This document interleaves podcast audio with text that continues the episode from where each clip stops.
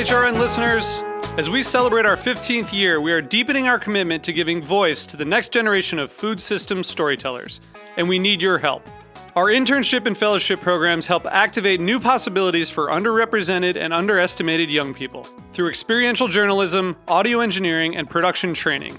Through these unique programs, HRN helps food equity stewards build essential workforce readiness skills that expand their potential and foster economic mobility. Please consider supporting these critical programs. And with a minimum donation, you can be entered to win a dinner for two at an amazing restaurant in one of eight cities and tickets to a concert at a great venue in one of those cities. We have incredible partners across the country who have donated, as they also share our passion for helping to educate the next generation of food systems storytellers. Check out heritageradionetwork.org slash 15 to donate and enter to win today. That's heritageradionetwork.org slash 15 to donate and enter to win today. And make sure you donate before March 31st. Thank you. You're listening to Heritage Radio Network. HRN is food radio supported by you. Learn more at heritageradionetwork.org. This episode is brought to you by PASA Sustainable Agriculture. Register to attend PASA's 31st annual conference by January 28th at pasafarming.org/conference.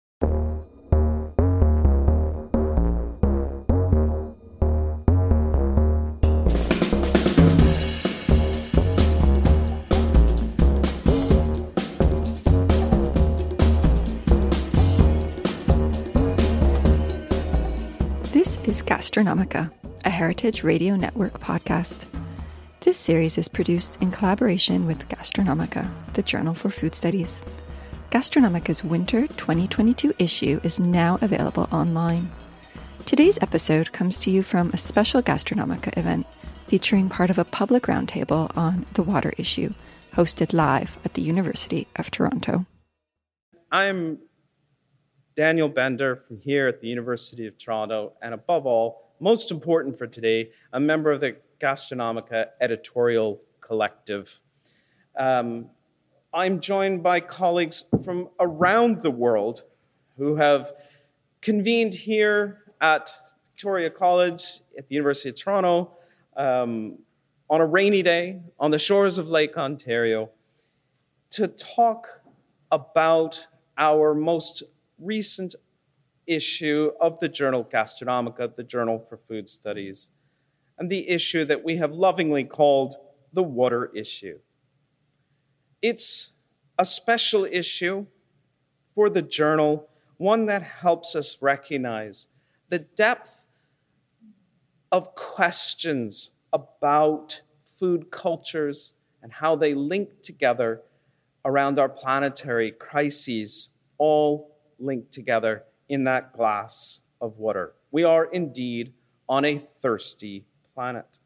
I want to turn first to my colleague, Irina Mihalache, um, to help locate us in place. It is my great honor to be able to do a land affirmation for, for today to, to start us well and start, start us right. Uh, so I'm grateful for the opportunity to present this affirmation of Indigenous lands as we delve into a panel about water. As a recent immigrant to Turtle Island, I am grateful to be present on these lands and among these waterways, rivers, lakes, creeks, and their many ecosystems. The Gastronomica Editorial Collective chose as our meeting place the University of Toronto, which we acknowledge to be located on the treaty lands and territories of many Indigenous nations, past, present, and future, the Huron-Wendat, the Seneca, and the Mississaugas of the Credit First Nation. These lands have been the site of human activity for more than 12,000 years and are now home of many indigenous Inuit and Métis peoples from across Turtle Island and beyond. As we gather in Takaronto today, we acknowledge that we meet within the bounds of the Toronto Purchase Treaty number 13, agreed upon by the Mississaugas of the Credit River and the British Crown in 1805. Prior to this settler colonial treaty, the Anishinaabe, the Mississaugas of the Credit, and the Haudenosaunee agreed to collectively share and steward the land in the spirit of mutual care through the dish with one spoon wampum. This agreement is about taking only what is required ensuring that all living things can sustain their lives. Takaronto, as documented by Haudenosaunee performing artist and initiator Ange Loft, roughly translates from Mohawk to over there is a place of the submerged trees in the water. Before Toronto came to replace Takaronto in official nomenclature, the word has layers of significance for indigenous peoples.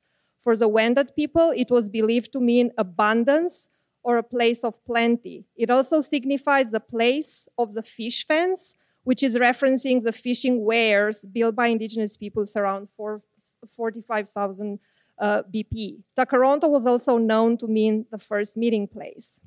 So, reflecting on the political complexities of Takaronto, Ange Loft writes that it was historically a place of bounty, it was a seasonal meeting place, a place for trade and ongoing council. Toronto did a lot of forgetting to become what it is today. All rivers were renamed, requickened, first in French and then again in the English image, stripping away thousands of years of land based knowledge. As we gather in this auditorium, some of us might know that beneath us is a creek called Taddle Creek, which was a vein of life within the Indigenous waterways networks across Ontario. Taddle Creek was a place of travel, fishing, and gathering for the Mississaugas of the Credit and other nations, and it connected the north of the city with Lake Ontario. Today, it is buried underneath us with its stories, ways of knowings, and relatives. The histories and presence of indigenous nations and communities, and of many others who steward and cared for these lands, intersect with waterways, creeks, lakes, plants, fishes, insects, and microbiomes. The knowledge of many indigenous communities, deeply impacted by hundreds of years of settler colonialism, allows us today to benefit from nature, waters, and skies. Yet the future is uncertain. Lakota water protector Chas Jewett spoke about this crisis as she was protesting at the Standing Rock. She said, Water is life, and the water is dying all over the planet. We acknowledge all the ways of knowing and caring for the land gifted to us by many indigenous communities and nations across the globe. And yet, in Canada today, there are 34 long term drinking water advisories on reserves, including some that have been in place for more than 25 years the caretakers of waters and lands continue to be removed from what United Nations called an essential human right, access to clean and safe drinking water. So we here today and into the future, we have a collective responsibility to the waters of this earth, and it is a wisdom, intelligence, and story work of indigenous communities that must drive us forward. Thank you very much for this opportunity to reflect on where we are today let me turn then to Paula Johnson, who joins us virtually from the shores of the Chesapeake Bay in the midst of a storm, a late November hurricane, um, indeed. Paula, from your yes. own house, you can see the deep water container ships, and that was part of your location where you were. You work in the museum. That helped us as a collective begin to think about food water, and all of its issues. Mm-hmm. Mm-hmm. Yes, thanks, Dan, and thank you, Irina, for the acknowledgement. Um, as the editor for issue 22.4, the water issue, I'm I'm really happy to be kicking off this this round table. Um, the original call for papers uh, for this issue grew out of a roundtable at the 2021 Association for the Study of Food and Society virtual meeting where we were brainstorming about future issues of the journal. And um, I've carried around these dual identities in, in maritime history and food history for many, many years. So I don't remember exactly, but I think I must have piped up about water, um, the global water crisis, uh, water insecurity, the collapse of fisheries, and you know the conundrum: how can something so basic as water be so complex? Um, because, of course, it is so basic. Um, so, when we sent out the CFP last year, we kept it purposely vague to see what water in a food studies context might suggest to authors and really to inspire people working on projects to perhaps think about some aspect of water and food as they were doing their research. Um, submissions rolled in over the course of the year, and thanks to the authors who submitted their, their terrific work, um, I'm really pleased with the response that we had for issue 22.4. And while the issue isn't 100% devoted to water related articles, uh, it's somewhere between the percent of water in the human body, which is, I believe, 51% for adult women, and the percent of water on the Earth's surface, which is about 71%. So, somewhere in there is our percentage for this issue. Um, the articles are from various parts of the world, uh, from the Amazon, the coast of Peru, the Kanda River in Tokyo, uh, the west coast of Africa, and then in the US, New York City, New Mexico, and Arizona. Um, the articles are grouped under headings of changes in the water and drinking water, um, and explore, for example, some themes like um, uh, commodification of marine resources and impacts on communities uh, in terms of the economy and culture and health.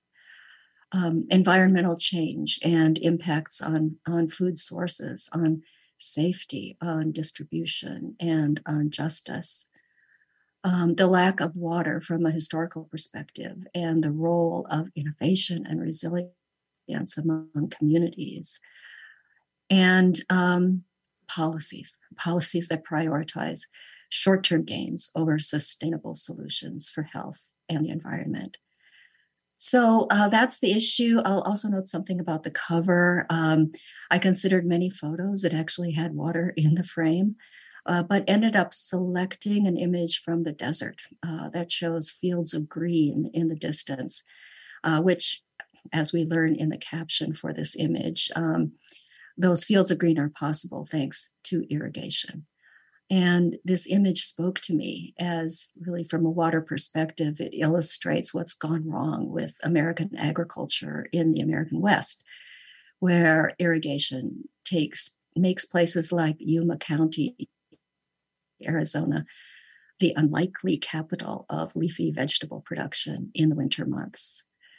Um, so that's the uh, basics of the um, the issue itself, which I guess will drop very soon. Um, it's available virtually, but um, it'll be in our mailboxes sometime soon, I hope. Um, and then I just want to quickly also add that over the past year, while the uh, call for proposals was active, you know, I became hyper aware of water issues in the US and around the globe. It's always when you're studying something, you see it everywhere and it was really kind of a water water everywhere situation. Um, and you know it continued um, to suggest the ongoing relevancies of this topic.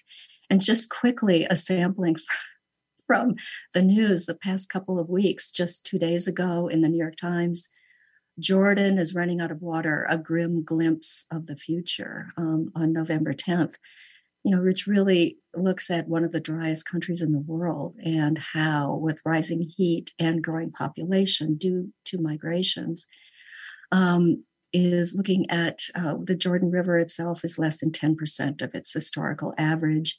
People are putting up with less than 30 hours of uh, water per week um, at home. Um, Bloomberg, November 9th, 2022. Shrunken Mississippi River slows U.S. food exports when world needs them most. And this, of course, is about grain shipments needed because of shortages and soaring prices um, due to Russia's invasion of Ukraine. Um, you know, there are similar drought conditions affecting other other rivers, the Colorado, the Rhine, the Danube in Europe, the Yangtze in China, the Parana River in Argentina. All of these are mentioned in this article about the Mississippi. Um, November 5th from CNN. Wells are running dry in drought weary Southwest as foreign owned farms guzzle water to feed cattle overseas. You know, a story about uh, alfalfa growing, very water intensive in the Southwest of um, the US, um, grown by uh, uh, United Arab Emirates, a company that owns the land to send to the Middle East for cattle, livestock, meanwhile draining the aquifers in the region. Um, October 25th, Civil Eats. Um, in the age of mega drought, farmers in the West see promise in agave. It's a very cool article about the rise of agave growing, uh, because of course agave can survive with little or no water, and can be used for a potentially lucrative um, market in the world of spirits. Um, fisheries collapse, October 16th, 2022. Billions of snow crabs have disappeared from waters around Alaska, and it's not uh, because of overfishing. Um, this also is the same place where the Bristol Bay red king crab harvest is closed for a second year in a row. The collapse of these fisheries is, is historic. Um, okay, a couple more. Sorry, I just kind of got on a roll. Um, res, uh, September 9th, uh, Jackson, Mississippi. Uh, a growing drinking water crisis threatens American cities and towns. We've heard about um, uh, Flint, Michigan, but Jackson, Mississippi, the capital of the state, experienced a week without reliable water and has, you know, severe um, restrictions for um, uh, boiling uh, or um, advice advisory for uh, people to boil their water um, uh, before drinking it. Um, okay, so I'll stop there because it's it's really quite amazing, um, and this is only like I say in the last six weeks or so. Um, so I will stop there and uh, hope that other people will contribute to this discussion about water and food studies and um, how we can bring the food studies lens to exploring uh, not only the crises but the history of uh, the historical roots of these situations. Thank you. Thank you so much, Paula. And and I will just um, there's a, a number of key words that one might distill from this notions of privilege, of thirst and drought, uh, experienced both by plants, humans, and other animals. And of course, water as what links us. It's that transportation. It's what we make boundaries out of, but it's also what we make connections out of. Signe, might I point, pass this to you to think about some of those, those watery arteries that connect us? Help keep nonprofit food radio on the air and get a limited release HRN t shirt designed by artist Chema Scandal. When you become an HRN member or renew your existing membership at the $90 level, you'll receive a shirt created exclusively for members as our thank you gift. Don't wait because this limited edition t shirt is only available until December 31st. Go to heritageradionetwork.org slash donate to support HRN at any level.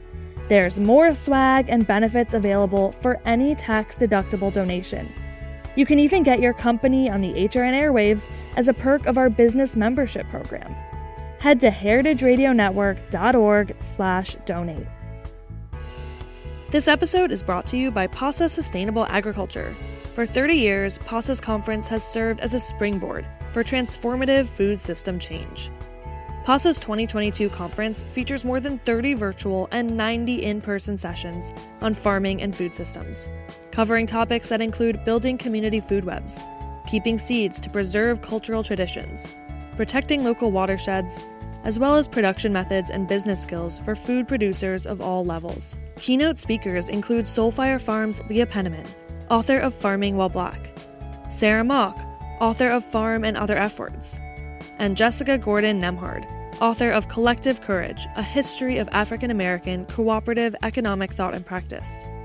PASA's virtual pre conference takes place January 4th through 28th. Register anytime to attend live or get recordings. You can also join PASA in Lancaster, Pennsylvania on February 10th through 12th for its in person main conference. Comprehensive COVID safety measures will be in place. Learn more and register at pasafarming.org slash conference. That's P-A-S-A farming.org slash conference.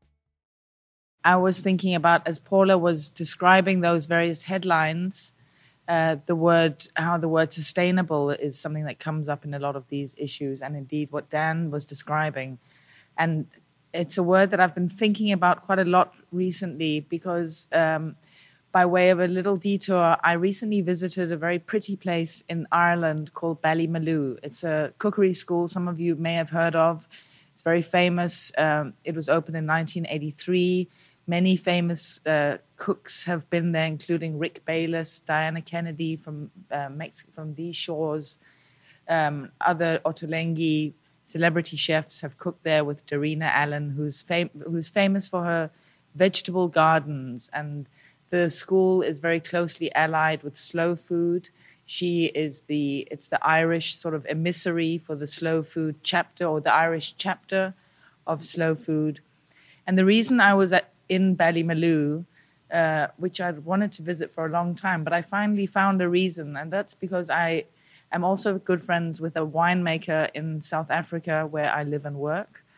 And he is no longer a winemaker, but he used to make one of only two certified biodynamic organic wines in South Africa. And on a farm which shares many of the same tenets as Ballymaloe. He planted the vines himself. They used, uh, of course, as as that incredibly uh, labor intensive and also paperwork intensive um, certification can attest to. It's a lot of hard work, including a, a fleet of Dexter cattle, which he also had in common with Ballymaloe, and ducks uh, in between the vines, anything to avoid using unnecessary chemicals, and so on. Anyway, the winemaker had told me that he used to take his local, organic, biodynamic South African wines to Ballymaloe to guide tastings with the students. And you could see the two places were so similar uh, in, and beautiful in everything that they celebrated and uh, have been codified, I suppose, by things like slow food and so on. Less so is the story of how the wines get there, which is in big gas guzzling container ships. Now, why it's important that it's I'm talking about organic wines is that everyone knows that the mass-produced commodities, inclu- including wine, get shipped in big containers. And if it's cheap wine that sometimes gets bottled elsewhere, it'll, it'll be shipped before it's even bottled to be bottled on the other side. That's not an exercise in the kind of care that is associated both with my wine might make a friend uh, the, the wine is called Elgin Ridge, and the values of Ballymaloe. So there was a narrative missing there, right? So it's a different sort of shipment of wine that goes into um, also an extreme amount of paperwork, I, I might add. Uh, I have newfound uh, respect for uh, um, the, the process of uh, exportation and so on anyway, so I uh, just to keep it short, I was thinking about if I. So I'm now working on a project which is specifically about, I suppose, drawing attention to the supply chain that uh, is less celebrated, uh, the uglier part of those beautiful places that we talk about when we talk about local and, and sustainable. And in fact, I was speaking with my winemaker friend about this very event and thinking about how I would frame it. And I was using that word sustainable, and he was getting quite angry. And he was saying, I, I hate it when people use sustainable because sustainable doesn't mean moving forward. Sustainable means staying in the same place, right? So, and he was saying that what he wanted to focus on was something that was more regenerative right? That would, was his preferred sort of term. And he spoke about some so called organic French winemakers that would use, I believe the term they use in French winemaking is lutte raisonnée. Um, he originally, and quite amusingly, first used the term raison d'etre, which is quite different. But lutte raisonnée to describe, so if we translate that, it would be a reasonable uh, fight or distraction from someone who might be committed to doing uh, or, or an organic practice, but can justify using turning a, a, little corner here or using a bit of chemical there um, something that doesn't quite fit in with that whole process. Anyway, so I thought that uh, if I were to choose an image that uh, would be emblematic of this, what we're talking about here today, it would be of the ship Ever Forward stuck in the Chesapeake Bay where Paula is um, for the few days. Um, and maybe also the meme that came out after its sister ship, Ever Given, came, finally came unstuck from the Suez Canal in March 2021, when so many of us had been uh, transfixed, myself included, so much so that I'm now a little bit obsessed with cargo ships. There was a meme of one, I think the Deadpool character or something, saying, No, put the ship back, put the ship back. We need we need to this kind of crisis porn or whatever. Of course, it's no laughing matter um, when you stop the world's globalization, and it had an enormous impact. Um, so I keep thinking of that image of the ever forward, um, evergreen company sitting in the Chesapeake Bay. When now I think about the word sustainable, and I'll just end off finally uh, with a note about South Africa, where we had a terrible drought years ago, and we were approaching something that they kept threatening uh, with. It was called Day Zero. Uh, we were going there where there would be no water in the taps, and there are many people. To return to Dan's talk about privilege, there are many people who don't have privilege in the first place of having running water, and we were showering in buckets and things like this now, that is fortunately not our biggest problem. Now, our biggest problem is a lack of electricity due to poor governance. But when there's not electricity available and they have to cut off the power for several times a day, the water sanitation plants get affected, and so does the drinking water. So that's what I've been thinking about in getting ready for today. I think what you're doing is drawing some really interesting connections between drinkability, taste, and transportation, which ultimately we depend on all of them. We depend on water for all of that. So, and I think that actually food studies, the study of food, which heretofore really thinks about water as an ingredient, but I think what we're doing here is trying to suggest the ways in which this area of inquiry is uniquely positioned to think about water as resource, as transportation, as ingredient, as something we taste, right? Jess, would you like to jump into that? I pass this to Jess Carbone. Sure. Um, when Dan and, and the other members of the collective, and, and Paula most of all, brought this concept of the water issue to the fore as the managing editor, I was extremely excited because I thought of immediately 20 different things that could show up in our inboxes as submissions, which really testifies to the power that Gastronomica has as both an interdisciplinary journal with a very broad readership specializing in many different subject areas, and also a journal that facilitates a certain kind of imagination and creativity in the kind of pieces that we can not only read, but nurture and ultimately publish. Um, so, of course, as we watched things come in, I was really intrigued by the different regions that were represented, the different manifestations of water.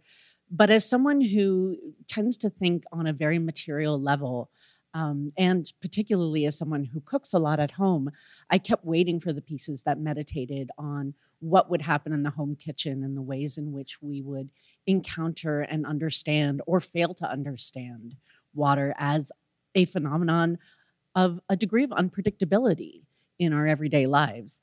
Um, and not solely in the waterways that we depend upon, but on the water that we bring into our very own homes and what we do in that very moment of water encounter. Um, so I was sitting in on a lecture this September, uh, the opening public lecture of the Science and Cooking series at Harvard. And um, the scholar Harold McGee is always the first person to open that course with a public lecture. And he did so by way of bringing up several different contributions to an issue of the journal Physics of Fluids. Now, I cannot imagine a person in this room has necessarily read this issue, but I'll give you the citation if you want it. It's volume 34, published in 2002, titled Kitchen Flows. And included in this issue were articles that addressed, among other things, the physics of the splashing and washing of raw chicken, engaging with that story of whether or not you need to fear washing chicken for fear that the bacteria from the kitchen, the chicken will, you know, splash up and get all, over everything, to different emulsion points and, and behaviors of French vinaigrettes, to the quote, swelling, softening, and elastocapillary adhesion of cooked pasta. And my favorite, um, Oreology, the fracture and flow of milk's favorite cookie literally how milk flowed through Oreo cookies and at what points they would become saturated. Um, so now you might ask, what is scientific research coming to? Or you might say, why weren't these submissions directed to Gastronomica? Um, and one thing I would love to see us do in all our issues, but I think there's lots of potential for this in future submissions that relate to water, are specifically pieces that take very, very complex scientific processes and make them legible for the broad interdisciplinary audience of food studies. Because if there's anything people who specialize in science in uh, need and would benefit from, it's exposure to the humanist approach to food studies. And if there's anything that the humanists would appreciate, it's a greater, deeper understanding of the scientific processes behind what we think of as the cultural manifestations of food. So I'm very excited perhaps not to see a submission about Oreos, but to see someone talk about the water that flows through their coffee maker and the transformative process that can take place in that moment, what it means to wash or not to wash a piece of produce. Um, these could be submissions that are scholarly, or they could be submissions that take a more creative approach, but they're all equally at home in a place like Gastronomica. And I'll send it to Bob. Thanks, Jess. Um, I think, as some of you know, uh, well, first I want to thank everyone for coming today, and of course, thank my fellow collective members and the U of T for for sponsoring this event. Um, I'm always working in the philosophical register, uh, so from the perhaps the the most material of concerns here in the realm of physics, I'll uh, you know I'll, I'll swing it up towards the more abstract. But with with this sort of purpose in mind, I think, as you know, someone who who spends a lot of time and enjoys, above all, teaching philosophy, um, to think about thought experiments, and as someone who believes that our reality is in great part shaped and constituted by our thinking and by the concepts that we hold individually and collectively. Uh, part of the solution to the various crises of water is just going to be the ability to see the world differently, to conceptualize the world differently, and to approach water itself, a seemingly uh, straightforward uh, idea. You know, if we just think of its its molecular compound as as H2O in its purest form, how could we possibly conceptualize that in a different manner?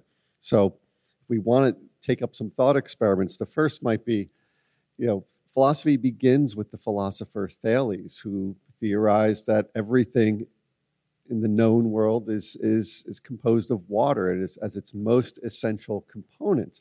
And then, of course, philosophy quickly moves on to other things fire and you know, matter and whatever else uh, you know, might be the fashion of the day. But you know, to take a page out of Carolyn Korsmeyer's book, you know, she's the great you know philosopher of the sort of history of the hierarchy of taste and how the distal senses of, of hearing and sight take precedence over the more proximal senses like taste and touch.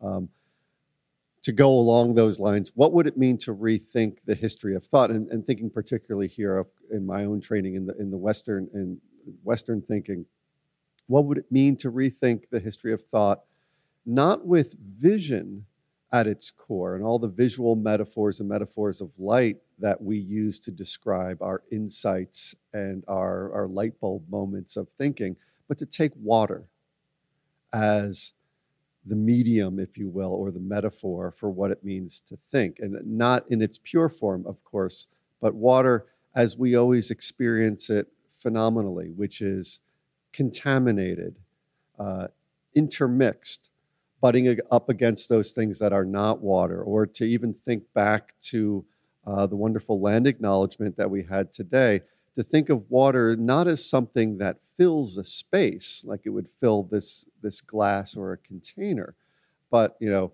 as someone like Yi-Fu Tuan would say, it's, it creates a place, it creates an event, that water itself is the place. Water creates shorelines, water creates connections between people. So to, to go back and to you know, perhaps interrogate the, the, the ways of thinking, the, the prejudices, good and bad in our thinking, and how water might reshape or re- reform them uh, would be a sort of interesting project. Uh, the second would be, you know, and particularly with the, with the crisis aspect of water, what would it mean to think of water as essential, but not essentialist?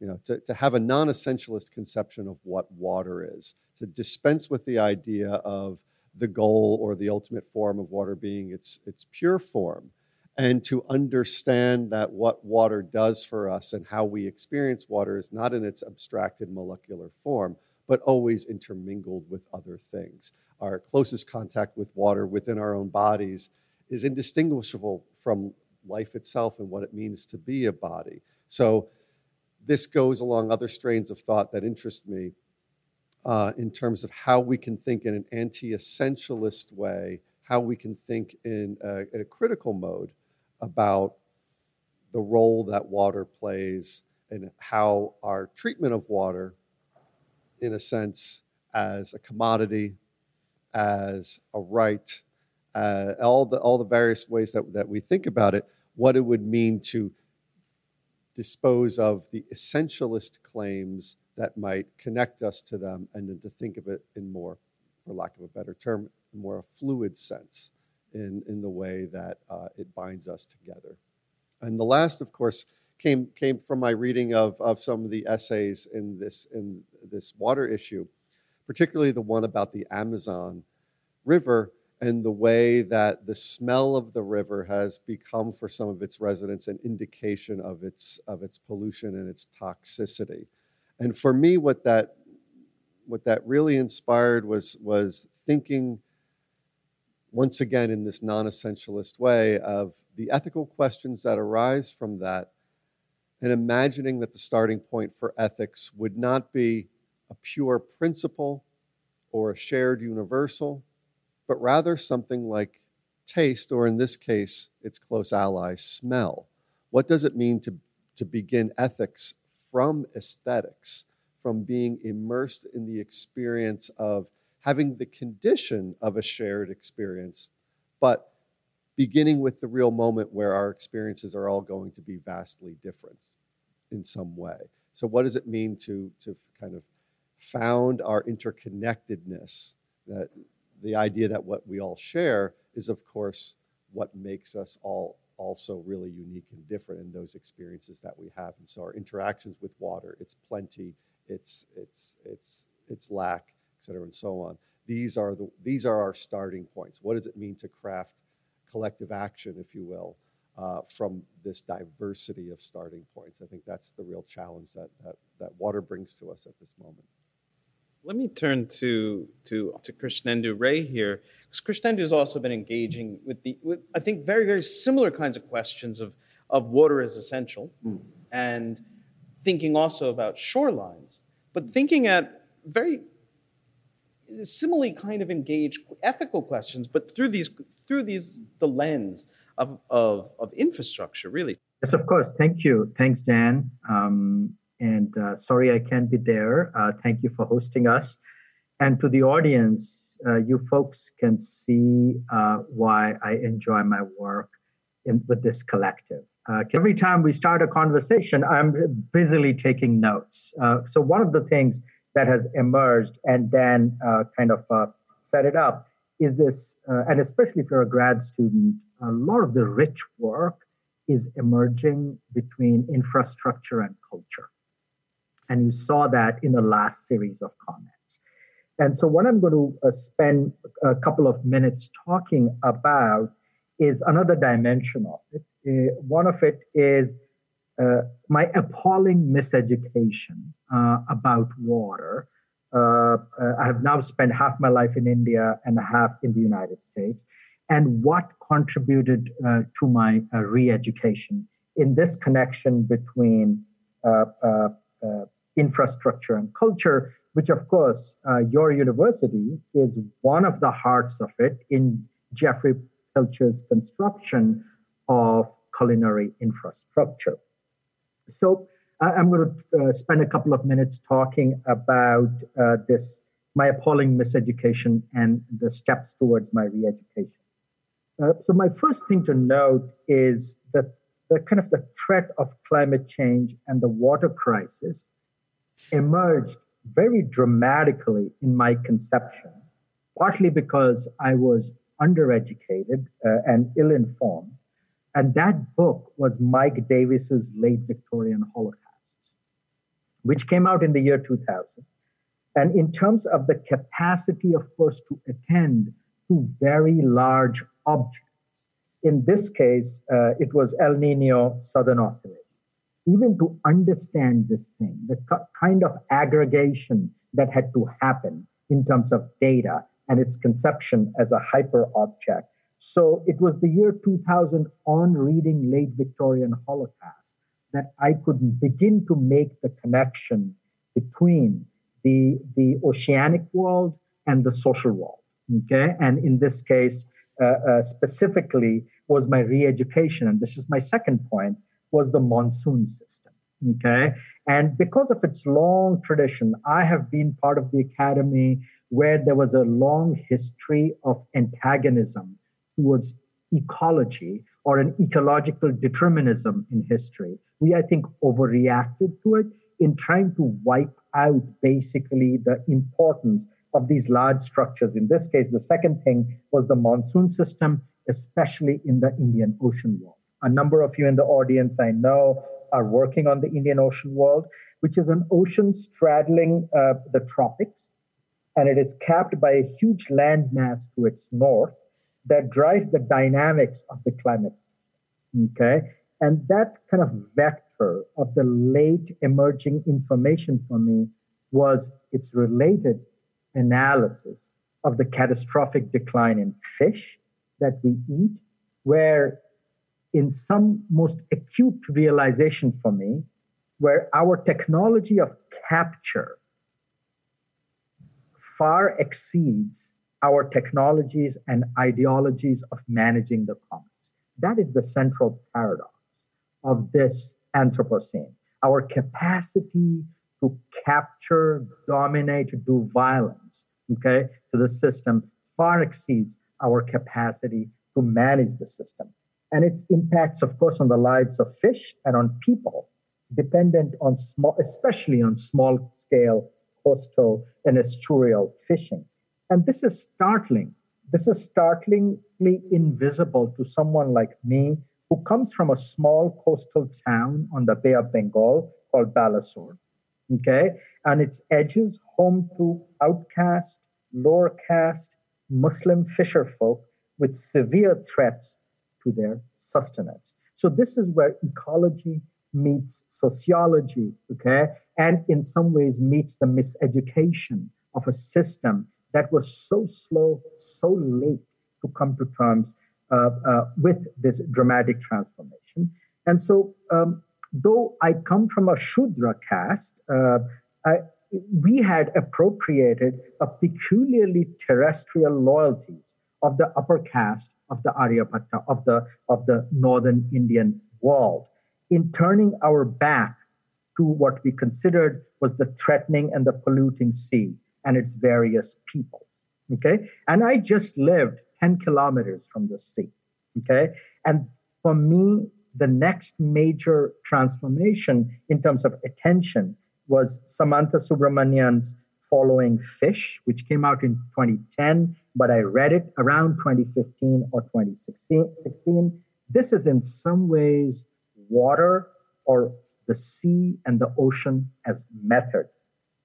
So the third, to close, the, my third startling realization uh, uh, for me was when I read Nitya Jacob's book called Jal Yatra, A Journey Through India's Water Wisdom, which I read around in 2015, and Meera Subramanian's The River Runs Again, India's Natural World in Crisis, which also came out in the same year, which dramatically underline the fallacies of kind of mega modernist mega dams, okay, that have in some ways kind of been uh, destructive and delusional in affording dreams of total control. So, this dimension, this third lesson, was related to it was the depth of wisdom and knowledge of traditional methods of harvesting water by, in fact, not damming it, not stopping it, but by slowing it down to absorb into the earth and charge the aquifers instead of stopping and damming it. And, and I was in Delhi, surrounded by the Baolis and the Kunds and the lakes and the Jheels, but had mostly ignored this structure because of these. I was looking at from the perch of high developmentalist modernism, which I'm astonished now looking back has crumbled so fast in its authority, it has left me breathless eh, for about a decade now before swamping me in this deluge of new knowledge about how to manage water and access to it with equity, justice, and attention to other lives, social lives, and, and in some ways the biosphere let me stop.